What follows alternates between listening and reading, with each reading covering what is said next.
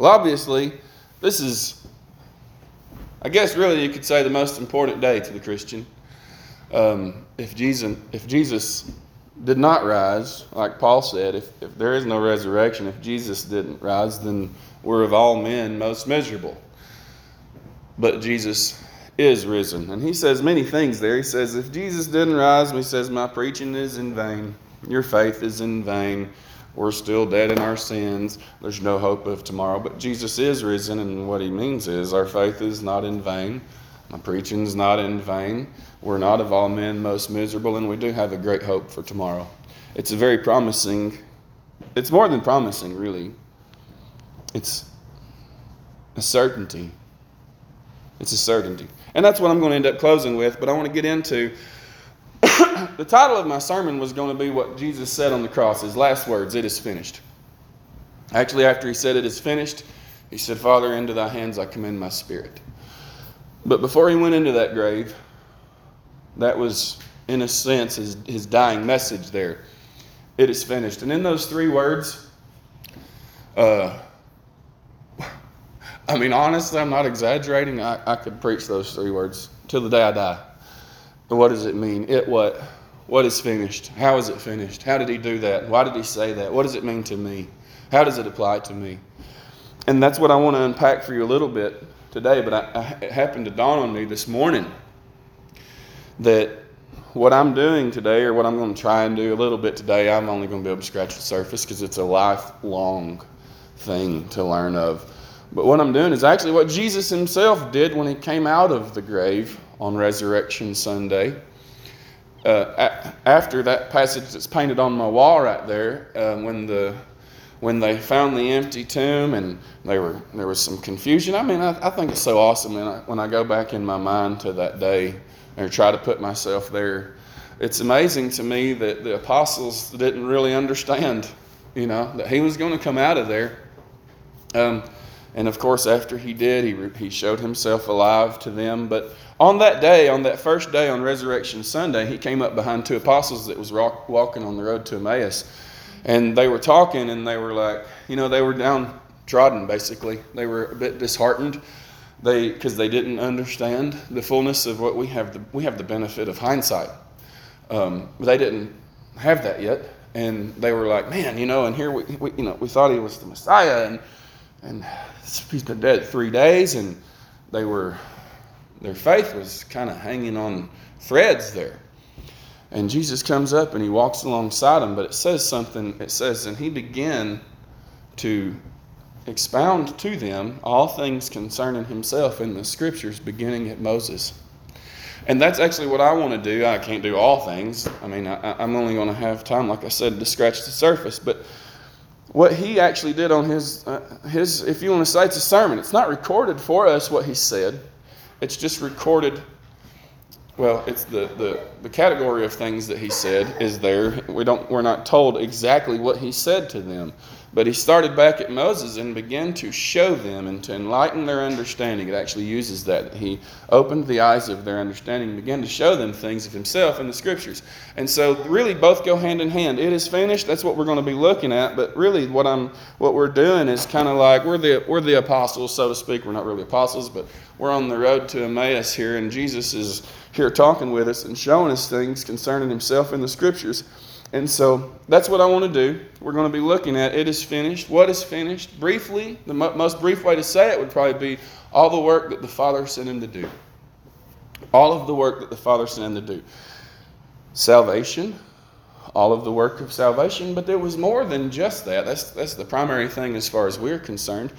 But it was fulfilling all of the types and shadows, the foretellings, the sort of I look at these, what I call types and shadows, like what is a type? Well, like Noah's Ark was a, a, type. It was something that prefigured the Messiah that would come, and I'm going to show a little bit of that. So when I say type and shadow, so that you understand what I mean, that's what I mean. The Passover, that was a that was a shadow of what would be a future substance. It's, sometimes I visualize these shadows as well. Again, the rock which Moses smote.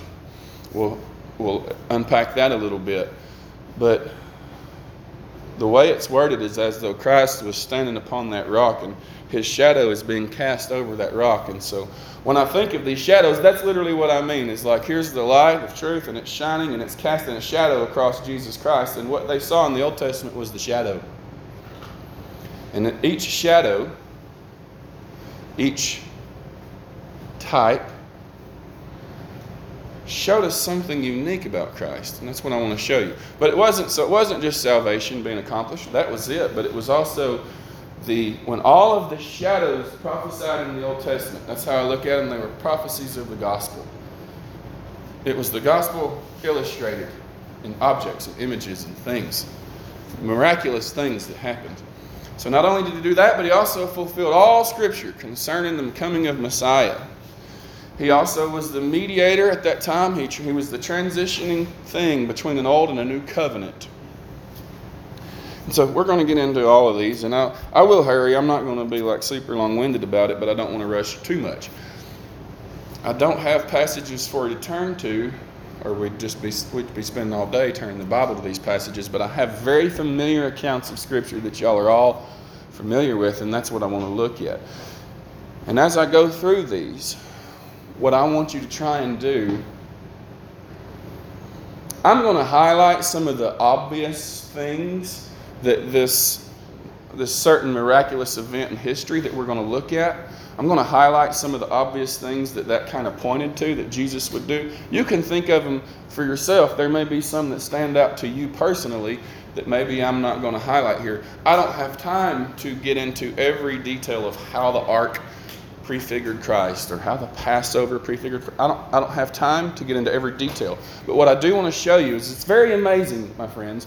It's very amazing once you have come, once, once the Holy Spirit of God has indwelled you and you get into the Word and you begin to read and understand. I could show you and I will show you, and you could show someone else, hopefully, the whole gospel and never even open the New Testament. Never even open it. And it's so amazing to me because the Old Testament was written in complete 400 years before Christ came, and most, most of what we're actually going to look at today was thousands of years before Christ came. And, and, and it's, it's so amazing to me this.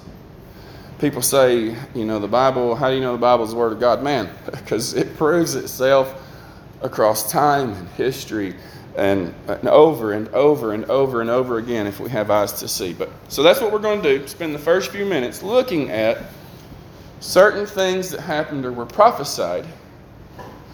That it, now, with this understanding, this benefit of hindsight, if we could time travel back in time when we would see these things happening, we would say, "Oh, so there's a Messiah coming. Oh, and he's going to shed his blood. Oh, and through his bloodshed, sins will be covered, sins will be forgiven.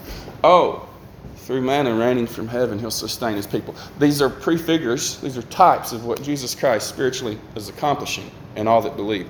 The first one I just wanted to look at was actually the very first prophecy in the Bible. It's from Genesis chapter 3. I don't even know the exact verses because I didn't put them down here. I'm just familiar with the story, and y'all are too. Immediately after the fall of Adam and Eve. In a way, God comforted them with a prophecy, and He said, The seed of the woman is going to crush the head of the serpent. King James uses the word bruise, but it's, it's more than it's more severe really than what we think of when we think of bruise. It really means to completely conquer, to destroy. It says the serpent would bruise his heel, but he was going to crush the head of the serpent. And I think about here's one thing. This is what I'm saying. This is one of the many things that Jesus accomplished. But see, that's not only a prophecy that a Savior would come, but it's also a prophecy that the Savior would destroy the wicked one. And through the cross, through the death and through the resurrection of Jesus Christ. That is exactly what happened. That's not the only thing that happened, but that's one of the things that happened. And my friends, you know, I'm sure that you understand this. You can't do that. You can't conquer Satan. You cannot do it. Now, of course, we have the Holy Spirit of God in us. I believe that. All that believe have the Holy Spirit of God. I mean, the Bible says if you don't have the Spirit of God, then you're none of His. So every believer is indwelt by the Spirit of God. And the Spirit of God does empower us to resist the devil and things like that. But that's not what I'm talking about. But let's put our let's put our minds where Adam and Eve's minds may have been. There's no hope here. You know, I, they have essentially traded their soul for the world, essentially, and they, they have no hope. And so it's one thing for God to give him the prophecy to say, oh, there will be a seed of the woman come. Well, that's good, but hey, if the seed of the woman ain't going to crush the head of the serpent, death still has dominion over us. So, one of the things when Jesus says, It is finished, one of the things that was finished was the defeat of the enemy of man's souls, Satan. It's a very important thing to remember. And again, I'm probably going to recap a lot because I really want to make sure that y'all get the picture here. When I'm done talking about these different things that Jesus fulfilled, and you take a look at them and you say, Oh, that's what he done. Oh, that's what he done. And you begin to apply them. In the end, you say, Oh, that's what he done for me. Oh, that's what he done for me. Oh, that's a promise that I have. Oh, that's a blessing that I have. Oh, that's a security that I have. Oh, that's a peace that I have. All of these things that Jesus did, we're going to look at, have come upon you that believe. It's powerful. It's very powerful. When you actually look at the gospel story being told out through all of these types and shadows in the Old Testament, you cannot help but sit back and say, Thank you, Jesus. And rejoice in your heart, honestly. You cannot help but go to bed and reflect on these things and say, Man, he did it all. He did it all. There's nothing left for me to do but just believe and follow him. So that was the first one, that he would crush the head of the serpent. He certainly did that. I, these are not in any necessarily particular order. I did kind of put them in a biblical chronological order, but they're not in an order of like one's more important than the other. One of the next pictures I wanted to look at of Christ in the Old Testament, that I just feel sure, I personally feel sure that when he was walking with those disciples, and he was showing them all things concerning himself in the scripture, I feel sure that he stopped and took a minute to talk about the Ark of Noah. The Ark of Noah, and by the way, guys, also, each one of these things I'm going to talk about are miracle things. They were signs. There's a lot of things that happened in the Old Testament that was very natural, very earthly, so to speak. But when God supernaturally intervened miraculously, He did it for a reason, and each time God miraculously intervened in history, if we look at those times, those times teach us something about Christ. But one of those times was the ark. Don't think for a second, my friends, that the, the, Ark of Noah, first of all, don't think that it wasn't a literal ark, because it was. And I'll defend that till the day I die. Don't think that the world wasn't actually covered with water, because it was. And I'll defend that until the day I die. But the ark itself, also don't think it was just purely natural. Don't think that Noah saved himself by the work of his hands because he didn't. When you actually look at the flood and all things concerning the flood and the judgment of God, it was, that's really what it was. The judgment of God that came upon the world. I've said this so many times. To me, after studying it out, looking at its effects left on this earth, the greatest miracle of all that was not that the world was covered with water, but that that ark did not sink. That thing, I mean, a wooden boat. And I'm sure Noah was quite the architect. God told him exactly how to build it and how big it needed to be, and then he brought the animals two by two and some of them clean by sevens or pairs of seven, depending on how you read that. But when you, one of the things I want you to think about with the ark is there's there's two things that I know that was not on that ark: a steering wheel or a rudder. When you're in Christ, you're in Christ. And being in that ark was a picture of being in Christ. When you're in Christ, Christ is in the driver's seat. It wasn't as though, here's the picture. Now think about this. There was literally raging waves, tidal waves. I mean, we can look in the geologic record and see that there were earthquakes on a scale that humankind could you can't even comprehend. We know that there was sedimentary deposits that literally washed across the entire continental United States. I mean, this is a whole lot of stuff I won't get into, but look it up sometime and you'll be amazed. It, it amazes me when I think about what it looked like during that time to also know that this is not the picture. It wasn't as though Noah was up there at the stern and, oh, we got big waves are coming. You got to go this way. You got to go that way. Oh, the water hasn't completely covered the mountain peak yet, and we're about to crash into that. Thing. He was not navigating his way through surviving the flood. That's not what happened. You know, he actually couldn't even see out. There was only one window, and he could see out if he climbed up, apparently, and looked out, because at one point he did let the birds out of the window. But he was in there, and I'm sure hearing the earth growl and moan and reel to and fro, and hearing animals as they were being killed off, and hearing all kinds of things. But I believe that he was in there in peace. I believe that the animals were in there in peace, honestly, I really do. And when you're in Christ, that's one of the things that He'll do for you. Not only did He crush the serpent for you, not only did He defeat Satan for you, but He'll defeat for you all of your earthly enemies. And now I don't mean that that means you're going to be rich and all that kind of stuff. My friends, if you put your faith in Christ, exactly like that song said, there should be no fear in death. There should be no fear. And if you've put your faith in Christ, you the Bible says it many times. I was actually going to preach a sermon on this one time of how many times it says in Christ. In Christ. It says we are in Christ. And I think about that just like Noah was in the ark. We are he is he is the one who's steering the boat. And when you really think and realize and recognize, hey, this is God teaching us something through this event. This is God teaching us something about Christ. First, that there was one door. And when Noah went in, it says God shut the door and sealed it. He was sealed in there. He was safe and secure from all harm. He really was. Nothing was going to bring that boat down. Nothing. I mean, it was the worst catastrophe that the universe has ever seen, and the boat made it. And when you're in Christ, my friends, what has Jesus accomplished for you? He's accomplished that. He is your ark. He is how you're going to rise off of the earth. In Noah's case, by floating on the waters. Now, like I said, I don't mean that that doesn't mean you're going to have trials. It doesn't mean that Noah wasn't in there having to work and feed animals and all that kind of stuff. But you can rest in peace.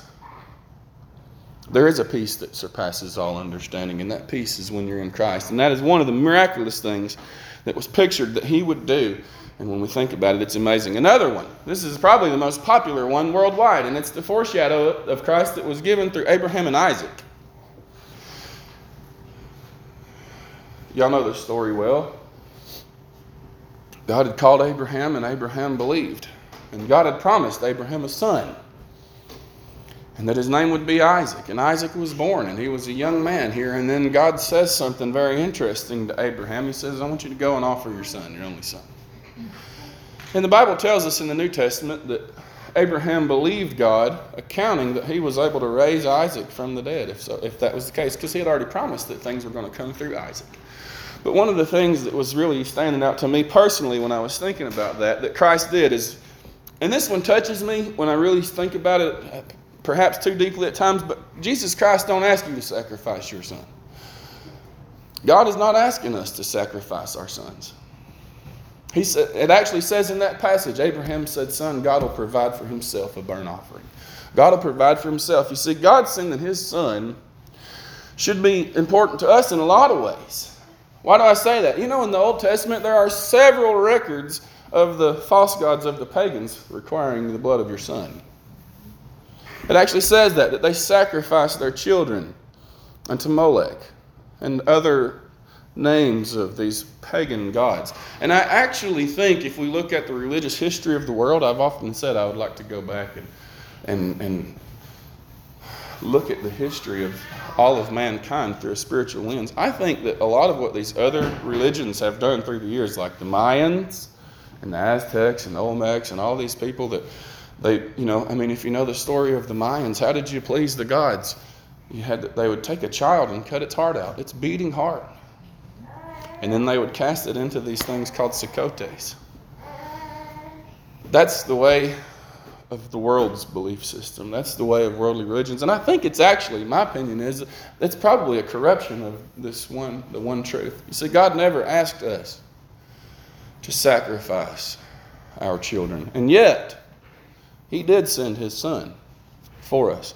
And part of the miracle there is, sure enough, as Abraham was following through in faith, God stopped his hand and said, No, don't do that. Don't do it. And an angel of the Lord was there talking to him, which, if you study that, I, well, I won't even get into that, but there was a bullock in the thicket there, and he took that. And that whole thing was foreshadowing what God would do for his people. But to me, it's precious. God wants our heart, but he doesn't literally want you, to, want you to cut it out like all of the corrupted religions of the world have tried to make it into. And it's also precious well, again, as the song says, how deep the Father's love for us, that He would send His Son instead of requiring yours.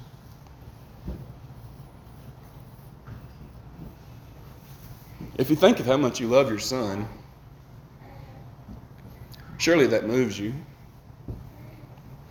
You know, surely. Well, if you believe the Word, then you believe that God the Father loves God the Son that the Father loves Jesus more than you love your own children. And He's saying that He loves you or all that would come to Jesus in the same way. It's very amazing to me. It's very powerful. What I mean is, God the Father is saying that His love for His own Son, I don't think it's heresy to say it's matched by His love for all that come to His Son that he loves you. That, I mean, that's what the Bible says, that he so loved the world that he gave his only begotten Son, that whosoever believeth in him would not perish. So it's a promise of love. It's a promise of not just love for you, but love for your children. And I, again, when I say come to Christ, I'm talking about coming in faith. If you've come to Christ in faith, if you've been born again, my friends, you're called a child of God. Adopted into the family of God. Jacob had a vision of a ladder that reached to heaven. And we're actually told in the New Testament, Jesus said, I don't remember exactly how he phrased it, if he's saying the day's coming or what, but he said that you would see angels ascending and descending upon the Son of Man. Jesus is saying, I'm that ladder that Jacob saw. That was me. And when we think about it, in the time of Jacob, a Messiah hadn't come yet. And honestly, if you think about everything that Jesus has done, guys, without Jesus, there is no pathway to heaven. There is, there is not. It doesn't matter to me how good you are and how much you hope. Without Jesus Christ, there is no ladder to heaven. There is no path to heaven. There is no door to the ark. And that's what Jesus Christ is for all that believe. He's the access. Through him, we have access by faith into this grace wherein we stand. That's the way Paul words it. And that ladder to heaven I think Jacob surely understood that that ladder is going to be the Son of God. That ladder pictures a person. And so Christ created for us. Until Christ come, there was no, there was no path. The Passover is one which really we celebrate today in a spiritual sense. Passover and Easter, and I could get into why they changed the names, but don't I don't want to get into that for now, but don't worry, Easter is not pagan. There are pagan things that people do on Easter, but Easter in itself is not pagan. But the Passover, the Passover was a miracle that pictured Christ, did it not? Obviously it did. John says, He behold the Lamb of God that taketh away the sin of the world.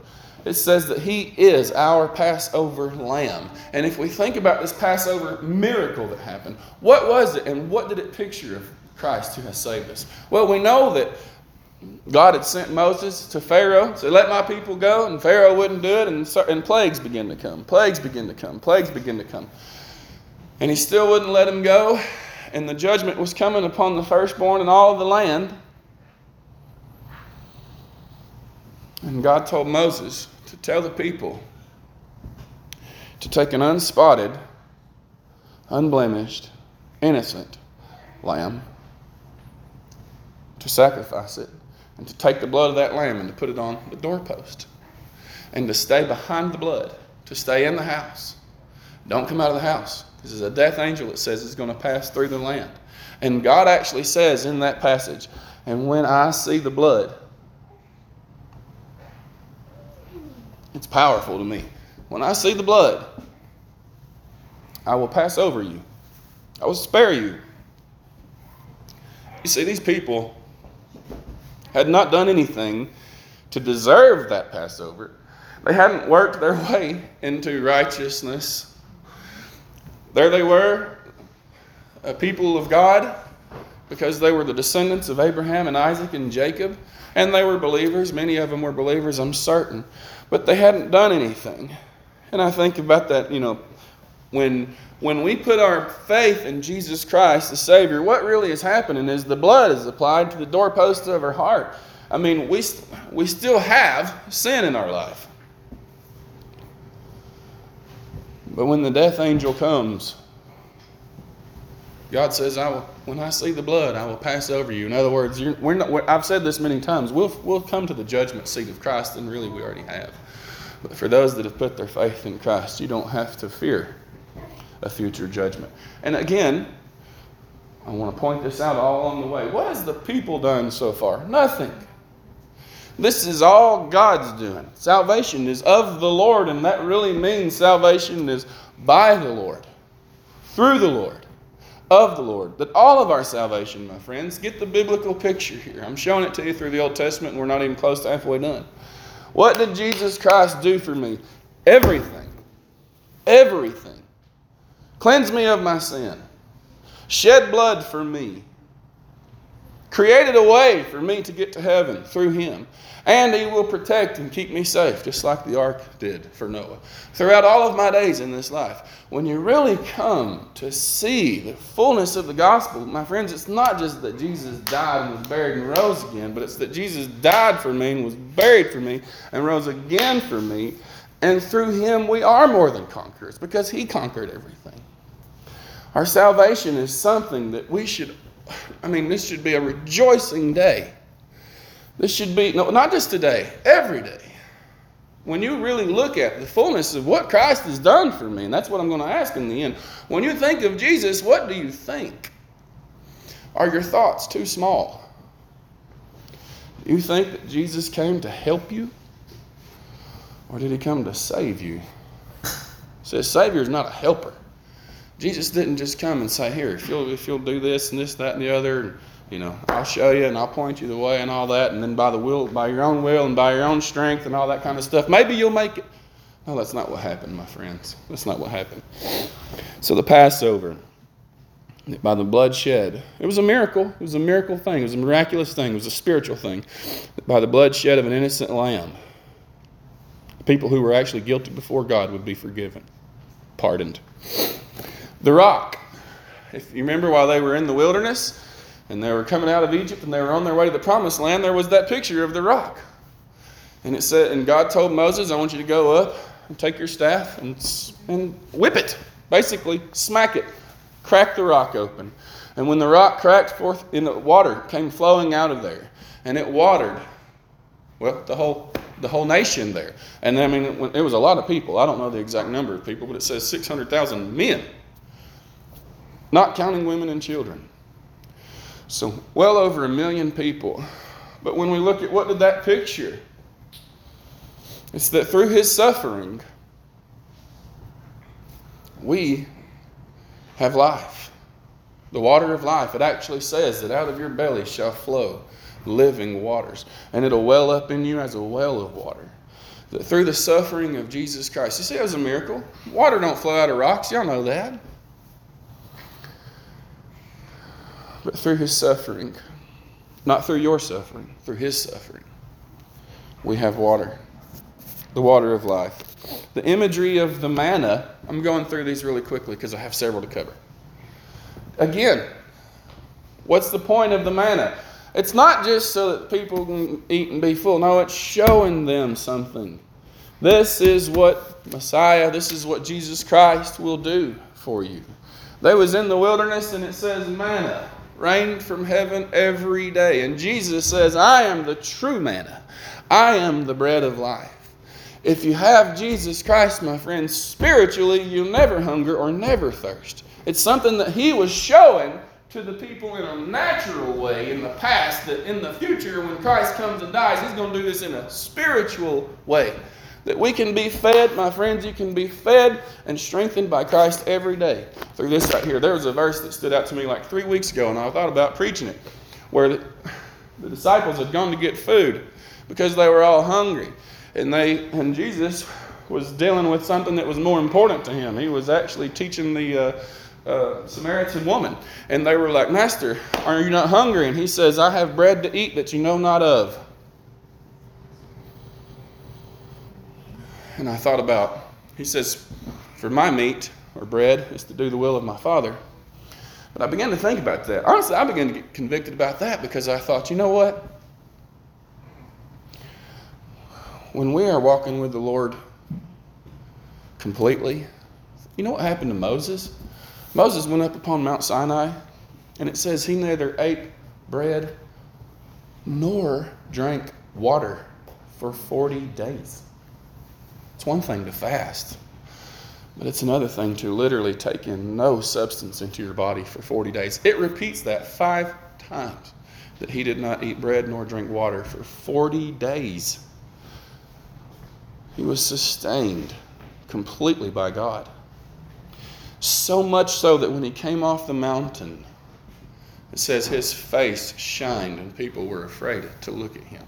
He was shining with the glory of God. This is a man who you would think, if somebody told you, hey, he's coming, but let me warn you, he ain't eaten or drank nothing for 40 days, you would think, oh man, he's, uh, let's go help him.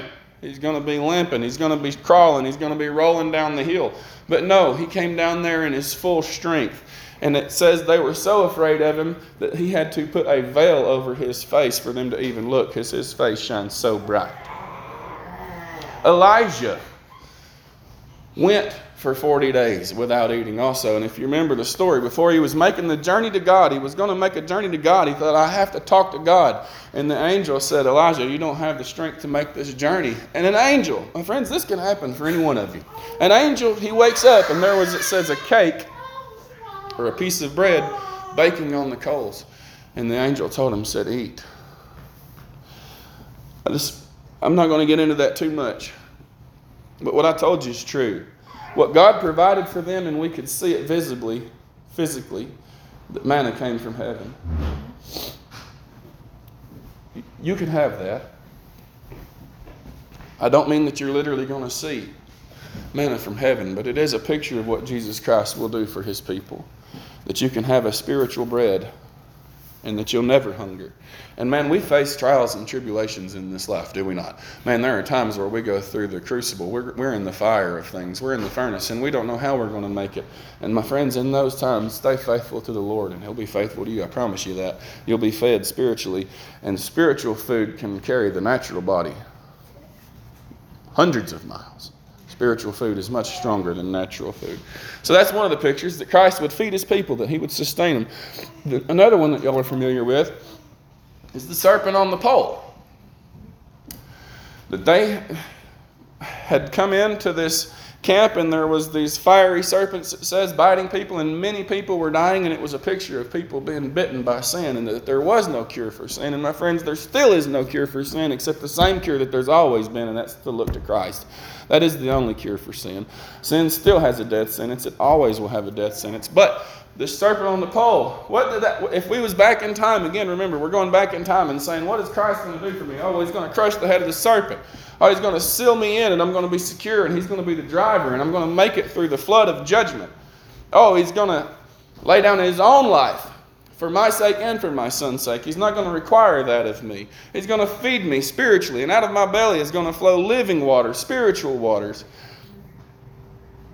And just by looking to Christ, I can be healed of sin. Just by looking to Christ. That's what it pictured, did it not? But through that, it says, everyone that looked upon the serpent on the pole was healed. And, and Jesus himself paints that picture of himself as Moses lifted up the serpent in the wilderness, so must the Son of Man be lifted up, that whosoever looks upon him would be healed. Are you seeing some of the pictures of the things? What is finished? All of these things are finished. You have all of these things. Don't let anybody take any of them away from you either. You've got all of these things, and we're still not done. The Ark of the Covenant itself was a miraculous thing. It was a picture of Christ, it was a picture of God. The way that it was built, it was built to last forever, had the cedars of Lebanon overlaid with gold. Gold is so precious and, and invaluable because it lasts forever. Nothing destroys it. With fire, it only becomes more pure. And so it was constructed in such a way to last forever. And then inside the thing, what they put inside the ark? The Ten Commandments, which is it's the law of God, it's the heart of God. Really, if we think about the Ten Commandments rightly, it's not that they exist because God wrote them in stone. No, they, they exist because it's who God is. It's a out, it's a out, it's a it's a basically written down uh, picture of God's character and of God's holiness.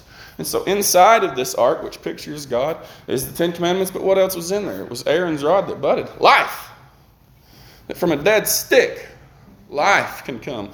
But here's the thing that I wanted to illustrate. What would they do when they was God had told them go in and conquer these lands, but they was like, we're not strong enough. Stay behind the ark. They would go and set the ark there, and the ark would defeat for them their enemies. It's amazing if you go and read it. We read of many wars during the days of Joshua and skirmishes and whatnot during the days of Moses, even during the days of Abraham. But you rarely actually read of Israel fighting them. God did it for them. And the ark was a very powerful, powerful thing. And Jesus is a fulfillment even of that.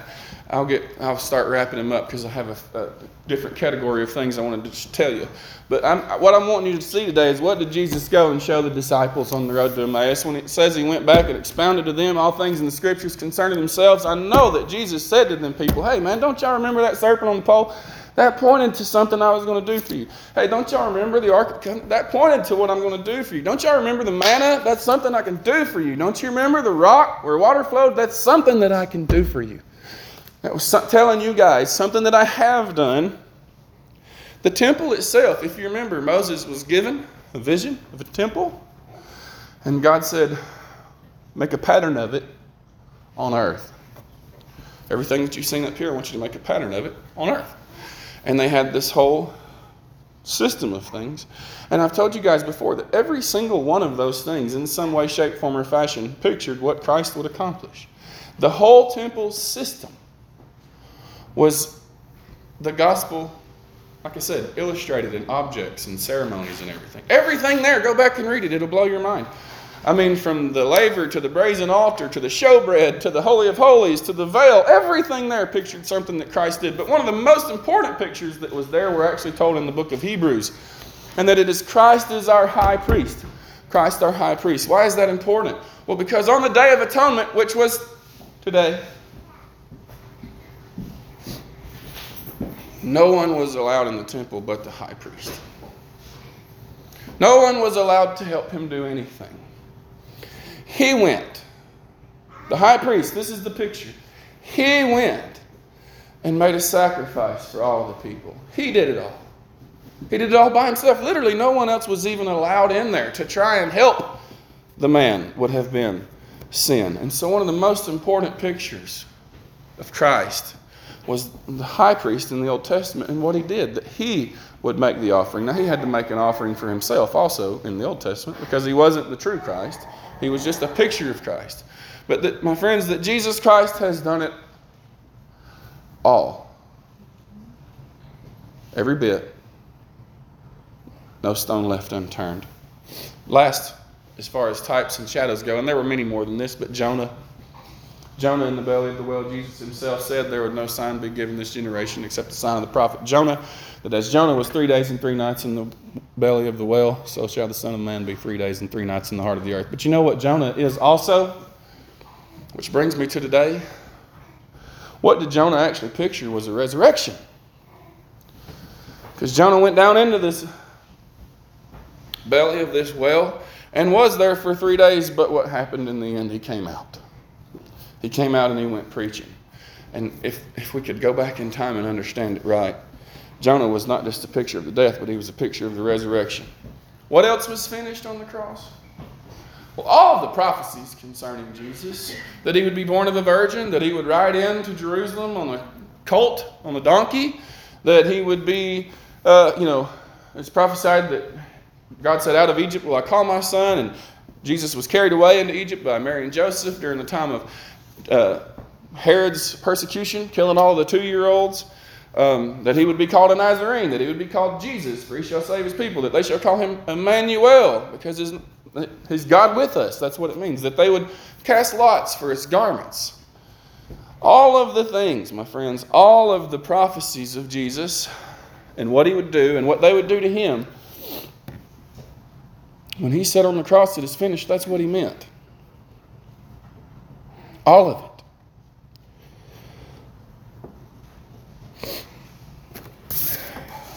I don't know if I should even take time on this one, though it's probably one of the most important. That through his blood, he is the mediator, what's called a mediator of a new covenant. Maybe I will spend one minute on it so that you understand. It's not just that the old covenant ended, like it just died out. That's not what happened. It's that Jesus fulfilled it. It's filled full. It's satisfied. It's not that God broke his word or even changed his word. His word was contingent upon something. And Jesus Christ ended the old covenant by fulfilling, satisfying the old covenant. What do I mean? Well, the covenant in the Old Testament was to do with the law and keeping the law, which grace, it's been by grace all the way down through there, guys. But it's important for us to understand this. I really believe that it is to really get the picture of what Jesus done for us. It kind of sets us free from some things when we have it right in our mind. When I say Jesus fulfilled the old covenant, he did it through his life. The old covenant required a perfect, sinless man, and there's no, you're not going. You're not going to heaven. That's what it required. Now, of course, grace was there. That's why they had their the shadow of the sacrificing the lamb, looking toward a Messiah that would come. But the old covenant required that you had to be perfect, that you had to, you couldn't turn from the right or, or to the left from the law. And Jesus Christ did that. But here was another part of the old covenant, which is the law. It said if you do turn, you die. And so the law itself, if we look at the law as a judge and jury, it had a problem against us. There was a tension there between you and the law because it has prescribed a judgment for you. You got to die because you didn't live perfect. And here came Jesus Christ, and he lived perfect, fulfilled. It says to every jot and tittle, he fulfilled every single thing in the law. What the law required of you, I've always said it this way Jesus is the only person that ever made it to heaven the hard way. He did it the right way. Of course, it was destined that he would succeed. But Jesus came down and actually did what no other man could. He kept it perfectly. He loved the Father with all his heart, mind, soul, and strength. He loved his neighbor as himself. He, he honored his father and mother. He never stole. He never killed. He kept the law literally to the T. He fulfilled it in love and he fulfilled it in works. And through that, he fulfilled the law and that he kept it. But how did he satisfy it on your behalf? He died anyway. A man who had no judgment over him and no death sentence over him, he died anyway. And so when you think about it, we're in Christ now, right? So when the law looks at us, it doesn't even see us really. Because in the eyes of the law, so to speak, you've already paid your debt. You died for it. That's the way that it sees us. Do you understand what I'm saying? When Christ died for us, it's, the, it's as though his death was accounted for us in the eyes of the law. The law looks at us now and says, We are now dead, and our life is in God, hid with Christ. So he was the mediator through bloodshed of a new covenant.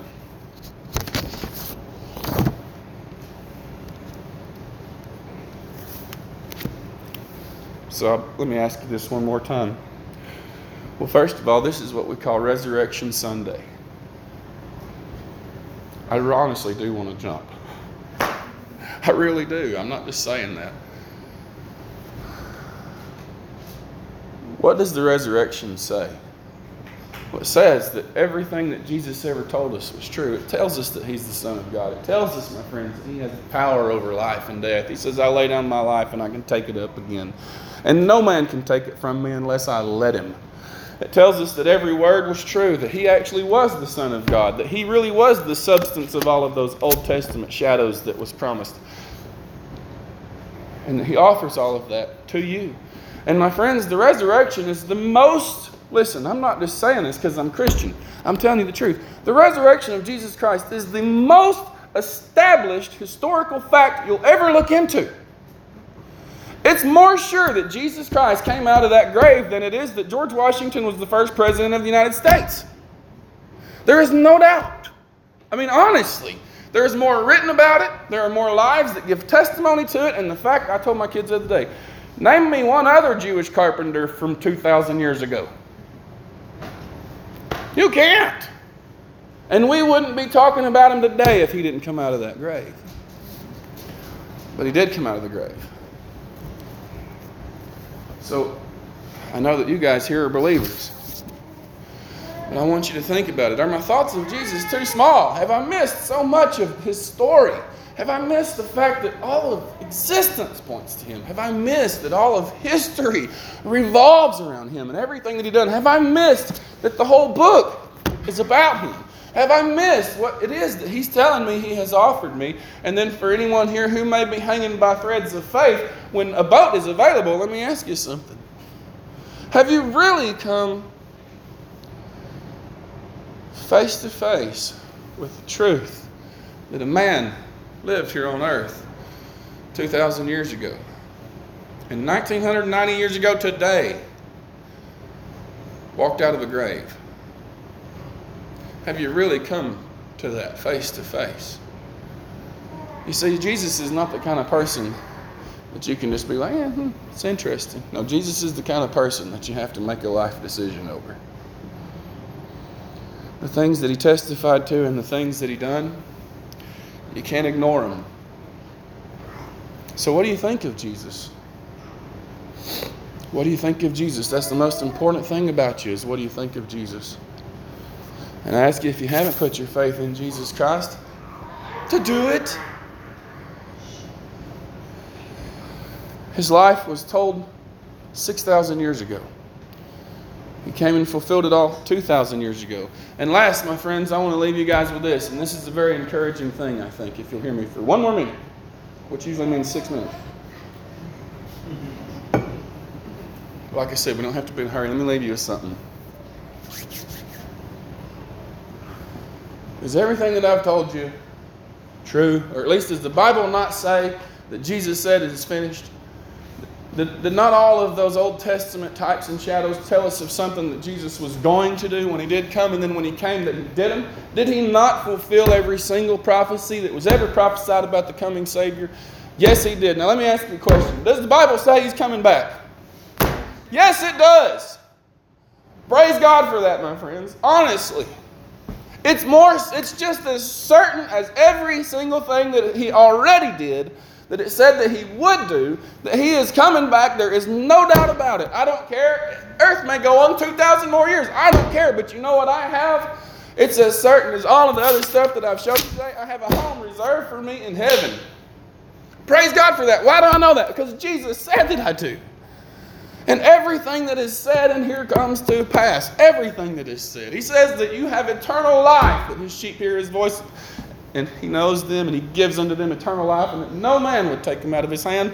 And he says, My Father, which is greater than I, they're in his hand. Nobody's going to take them out of his hand. That we have that Christ is coming. And what does it say when he comes? That we which are alive and remain will be caught up together with them to meet the Lord in the air, and so shall we ever be with the Lord. What else does it say? That there's a new Jerusalem, that there's a heavenly city. That, my friends, how can we not be the most lively people on earth? If you have put your faith lock, stock, and barrel in Jesus Christ, you've got the greatest future that anyone can imagine. Well, how do I know it's true? Because every single thing that it said he would do, he has done. It's, it's already history in God's mind.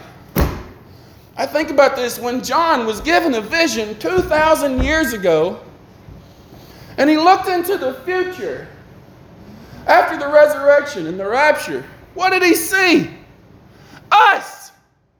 He's already saw us there. He said, I saw a multitude which no man could number of every nation and kindred and tribe and tongue. And I just can't help but think, I hope John looked out there and said, there's Stephen Brown. He's already seen us there, my friends. It's something to be so. I mean, I'm sorry, you know, I get, I start yelling, I get passionate about stuff, but it's actually, this is a joyful thing to me. How sure is it? 100% sure. What can change it? Nothing. What can break it? Nothing. Christ will come. There's no doubt. What do we do now? Wait, pray, be patient, and do the work of the Lord with joy. Do it with joy, knowing that you have an inheritance incorruptible that fadeth not away, reserved for you in heaven. Knowing that, my friends, you got it. Steve, Christy, y'all got a home in heaven. Ain't that awesome? Alan and Bobby, ain't that awesome? I mean, I wish I could get a, just a glimpse of it. You know what happened? Paul got a glimpse of it. He says he was caught up to the third heaven. Whether in the body or out of the body, he could not tell. But you know what I can tell about him? He was never the same. He saw that and he was like, I, am in a strait betwixt to, to depart and be with Christ, which is far better. But it's needful for me to stay here with you. Once he seen just a glimpse of what was waiting for him, man, he, he didn't care about anything else in this world anymore. He didn't care about anything. And I hope that by faith you can grab a hold of that, that it's as certain as everything else that I've told you. Christ is coming, and personally, my friends, I don't think it'll be long at all. I don't think it'll be long at all. I will close with that. I will be done.